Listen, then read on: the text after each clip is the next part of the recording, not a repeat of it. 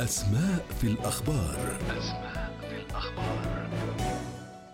السوق السوداء يعرف أيضا بالاقتصاد التحتي، وهو سوق يتألف من كل التعاملات التجارية التي يتم فيها تجنب كل القوانين الضريبية والتشريعات التجارية.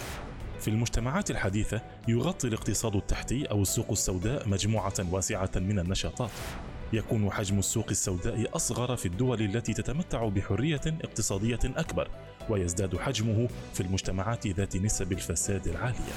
الهدف الأول للمشاركين في هذه السوق هو التهرب من دفع الضرائب على المبيعات أو المشتريات، أي الاستهلاك. غالبا ما تكون بضائع السوق السوداء مهربة، أي أنها دخلت السوق دون تسجيلها لدى المؤسسة الرسمية.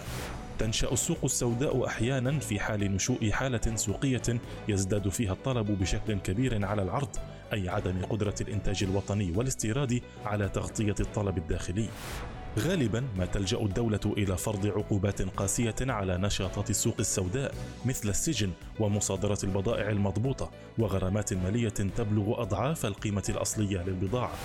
من عواقب السوق السوداء على الاقتصاد الوطني نقص العوائد الضريبية وانتشار نوع من الفوضى الاقتصادية المنظمة.